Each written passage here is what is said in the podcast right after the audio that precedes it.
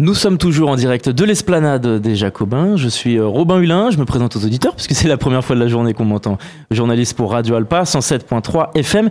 Et dans cette nouvelle partie d'émission, je reçois la journaliste et auteure Delphine Minoui. Bonjour. Bonjour. Merci d'être avec nous. Journaliste et écrivaine, vous êtes reportriste, spécialiste du Moyen-Orient. Vous avez reçu le prix Albert Londres en 2006 pour vos reportages en Iran et en Irak. Vous avez été journaliste pour France Inter, France Info, Le Figaro. Vous avez publié plusieurs écrits. Je vous écris de Téhéran, Les passeurs de livres de Daraya, ou bien sur moi, Nos jours 10 ans divorcés, l'histoire d'une jeune fille au Yémen qui a réussi à obtenir le divorce dans ce pays face au traditionnalisme, parfois l'intégrisme. C'est des ouvrages qu'on peut retrouver aujourd'hui, puisqu'on peut vous retrouver en direct du Salon du Livre. Et vous publiez donc L'alphabet du silence aux éditions euh, L'Iconoclaste. C'est un roman où l'on suit euh, l'histoire de Goktai Ayla, professeur à l'université, professeur de français. Et un beau matin, Goktai se fait arrêter chez lui. Il est euh, incarcéré. il est un prisonnier politique, un dissident pour d'autres, parce qu'il a signé une énième pétition pour la paix. Et Ayla va décider de se battre pour lui, mais surtout contre l'injustice. On va revenir dans quelques instants un peu plus en détail sur ce portrait de cette partie de la Turquie engagée contestataire face aux dérives lentes d'Erdogan et du pouvoir depuis euh, de nombreuses années. Mais d'abord, Delphine Minoui, pourquoi avoir voulu aborder la Turquie et dresser un portrait de cette société sous forme de fiction et de roman? Bah, La Turquie, j'y habite maintenant depuis euh, la fin de l'été 2015. Euh, et euh, toutes les années qui se sont écoulées, ça a été des années très très intenses. J'ai été aux premières loges de, de tous les événements, la reprise du conflit avec le PKK dans le sud-est turc, le coup d'État raté du président Erdogan, euh, la dérive autoritaire. Et ce qui m'a vraiment frappé, c'est la façon dont ce pays qui tendait la main à l'Europe il y a encore quelques années a vraiment euh, tourné, commencé à tourner le dos à, la modernité en tant que telle, l'universalité, et s'est mis à faire la, chasse aux, opposants et aux, professeurs en particulier.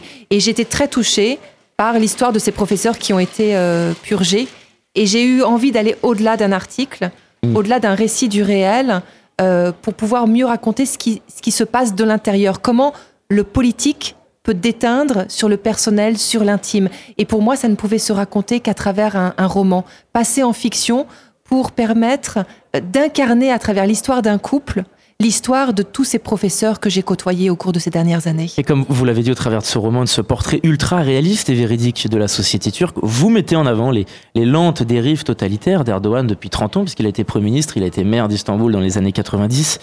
C'était un, un, personnage progressiste, moderne au début, qui a dévié vers un président autoritaire puis dictateur. Il y a une phrase qu'on relève à propos d'Eila lorsqu'elle réfléchit et se souvient de cette Turquie de sa jeunesse et des premières années d'Erdogan. Chacun trouvait sa place dans cette nouvelle Turquie, où les valeurs de l'islam dénigrées soit Atatürk, le père de la nation, puis réprimées par la junte militaire au nom d'une laïcité kémaliste, tentaient d'offrir un message à la fois conciliant et ouvert. Avait-elle été trop naïve en parlant d'Eila Cette junte militaire, c'était au début des années 80. Comment expliquer, selon vous, cette, cette dérive lente vers une radicalisation violente de la société et ce conservatisme ambiant sur l'islam notamment? Comment est-ce qu'on peut l'expliquer? Je pense qu'Erdogan, euh, dès le début, il a voulu euh, tenter de, surpasser euh, le mythe d'Atatürk, qui vraiment reste un, socle politico-culturel mm. en Turquie. Euh, mais Atatürk, c'était quoi à l'époque? C'était euh, la modernisation, euh, la, laïcisation, parfois forcée hein, d'ailleurs, puisque... Une laïcité agressive? Il faut rappeler qu'Atatürk avait interdit, et ça, ça a été un traumatisme aussi pour les femmes à l'époque, interdit littéralement le voile dans un pays qui reste à majorité musulmane.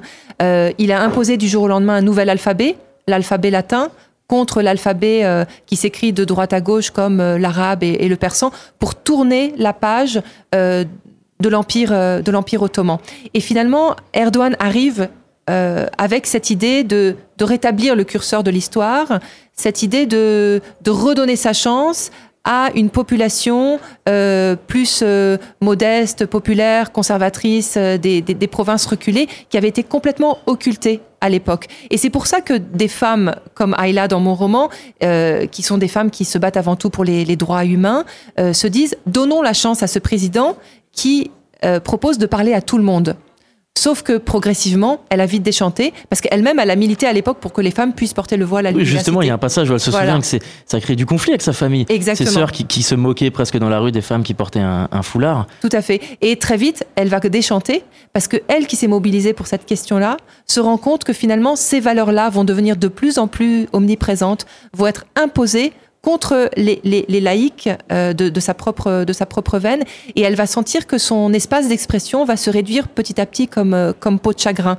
Et, et, et c'est là que qu'elle déchante et qu'elle quitte la politique à l'inverse de son mari Goktai, qui est un grand militant, fougueux, engagé, prêt à risquer sa vie, prêt à risquer aussi sa famille, puisqu'il va être obligé de s'en écarter de force quand il va se retrouver derrière les barreaux. Parce qu'il y a une vraie question que vous soulevez au travers de ces personnages.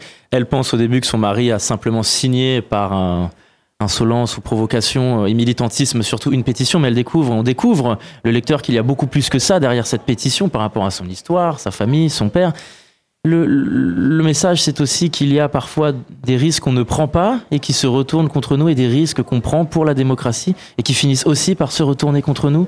Puisqu'Aïla, on a deux personnages, il y en a un qui a tenté, l'autre qui n'a pas assez tenté, mais qui finit par le regretter, Aïla. Oui, en filigrane de ce roman, il y a vraiment une réflexion personnelle sur le sens de l'engagement, qui nous concerne mmh. tous, même aujourd'hui en Europe, en France. Euh, Goktai, c'est quelqu'un d'engagé. Il assume son militantisme, il est prêt à aller en prison, se retrouver derrière les barreaux. Ayla, elle pense plus à, sa famille avant tout. Ils ont une petite fille, euh, Denise, elle pense à, son avenir. Mais finalement, Ayla, qui était apolitique, euh, qui se retrouve à, batailler pour la libération de son mari, elle se découvre progressivement elle se relève et elle se révèle et elle devient la, la passionnariat qu'elle n'aurait jamais imaginé être et elle devient malgré elle, alors j'aime bien utiliser ce mot, elle est embarquée en fait, elle n'est pas engagée, elle est embarquée dans l'histoire, elle est embarquée dans la spirale. Et ça peut arriver à nous tous par rapport à, à, à, à des conflits environnants. Je pense à ce qui se passe aujourd'hui en Ukraine, aux portes de l'Europe. À un moment donné, on ne sait pas dans quoi nous-mêmes on peut basculer et, et, et on est surpris aussi par la force de cet engagement qui sommeille en nous et qui va se révéler à un moment Parce donné. Parce qu'Erdogan est arrivé au pouvoir de façon démocratique et par les urnes également. Et il y a une phrase euh, que j'ai relevée assez imagée mais très intrigante qu'Erdogan a prononcée il y a 30 ans et Kayla se passe en boucle dans sa tête parce que selon elle, elle n'a pas assez vu le message derrière. La démocratie, c'est comme un tramway, une fois arrivé au terminus, on en descend. Comment interpréter cette phrase Delphine Minou? Est-ce qu'Erdogan voulait avertir sur la fragilité d'une démocratie ou bien sur son processus qui, selon lui, finit par se ternir au fil du temps? Ben, Erdogan, in fine, euh, c'est un véritable animal politique. Mmh. Euh, lui, ce qui le préoccupe, c'est pas l'Europe, c'est pas la démocratie, c'est sa survie politique avant tout. Et au risque de revisiter l'histoire, de manipuler l'histoire, quand il flatte la grandeur de l'Empire ottoman, c'est l'Empire ottoman comme il a voulu le voir euh, lui-même. Donc il y a toujours des calculs politique de la part du, président Erdogan. Et quelque chose qui m'a beaucoup marqué, et c'est la réflexion se font souvent mes personnages dans ce livre, c'est la façon dont il joue avec les mots. Dans sa bouche, la démocratie, c'est pas la démocratie comme l'entendent les professeurs d'université. Et il utilise souvent un mot que, mentionne souvent Ayla, c'est le mot terroriste. Pour lui, terroriste, c'est pas seulement Daesh, c'est pas de son point de vue euh, les militants euh, armés euh, du, du PKK kurde, ça peut être un opposant politique, ça peut être un acteur de la société civile, ça peut être un professeur, et c'est pour ça que ces professeurs se sont retrouvés derrière les barreaux. On l'a vu aux dernières élections de mai dernier, Erdogan n'a gagné que de 52%. Déjà, aller au second tour, c'était peut-être inimaginable deux ans avant. Est-ce que c'est le séisme et sa gestion politique de ce séisme qui en sont les seules raisons Est-ce qu'il y a désormais aussi une opposition politique, citoyenne, populaire de plus en plus présente et crédible, selon vous? Alors l'ironie, c'est que euh, avec le séisme, euh, avec la catastrophe économique à laquelle fait face la Turquie d'aujourd'hui, tout le monde se disait ça y est, l'opposition va l'emporter. Surtout que euh, les opposants, pour la première fois, étaient très très organisés, très soudés autour d'un candidat principal, rival, rival d'Erdogan. Alors, Erdogan l'a quand même emporté euh, parce qu'il a su très bien utiliser aussi les ressorts du populisme, il a augmenté les salaires, il a proposé des, crédits avantageux à la, dernière minute, euh, il a énormément stigmatisé euh, l'opposition. En termes de temps d'antenne à la, télévision, Erdogan a eu 60 fois plus de temps d'antenne que son opposant. Alors il a, il a obtenu la victoire. J'essaye de nuancer quand même, c'est une victoire, je pense, arraché au forceps mmh. parce que c'est seulement 52%.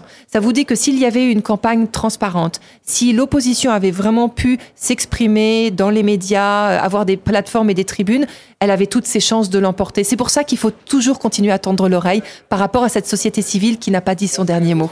On est déjà rattrapé par le temps. Merci beaucoup Delphine Minouy d'avoir répondu à notre invitation. Journaliste et écrivaine, vous publiez L'alphabet du silence aux éditions L'Iconoclaste et on vous retrouve aujourd'hui en direct du Salon du Livre puisque vous présentez aussi vos autres ouvrages. avec plaisir. Venez, euh, venons vous voir. Merci encore. Je vous retrouve à 14h15 avec Gaël Nohan pour parler de son livre Le Bureau d'éclaircissement des destins. Dans quelques instants, on se retrouve toujours en direct de l'esplanade des Jacobins pour un nouvel entretien. À tout de suite.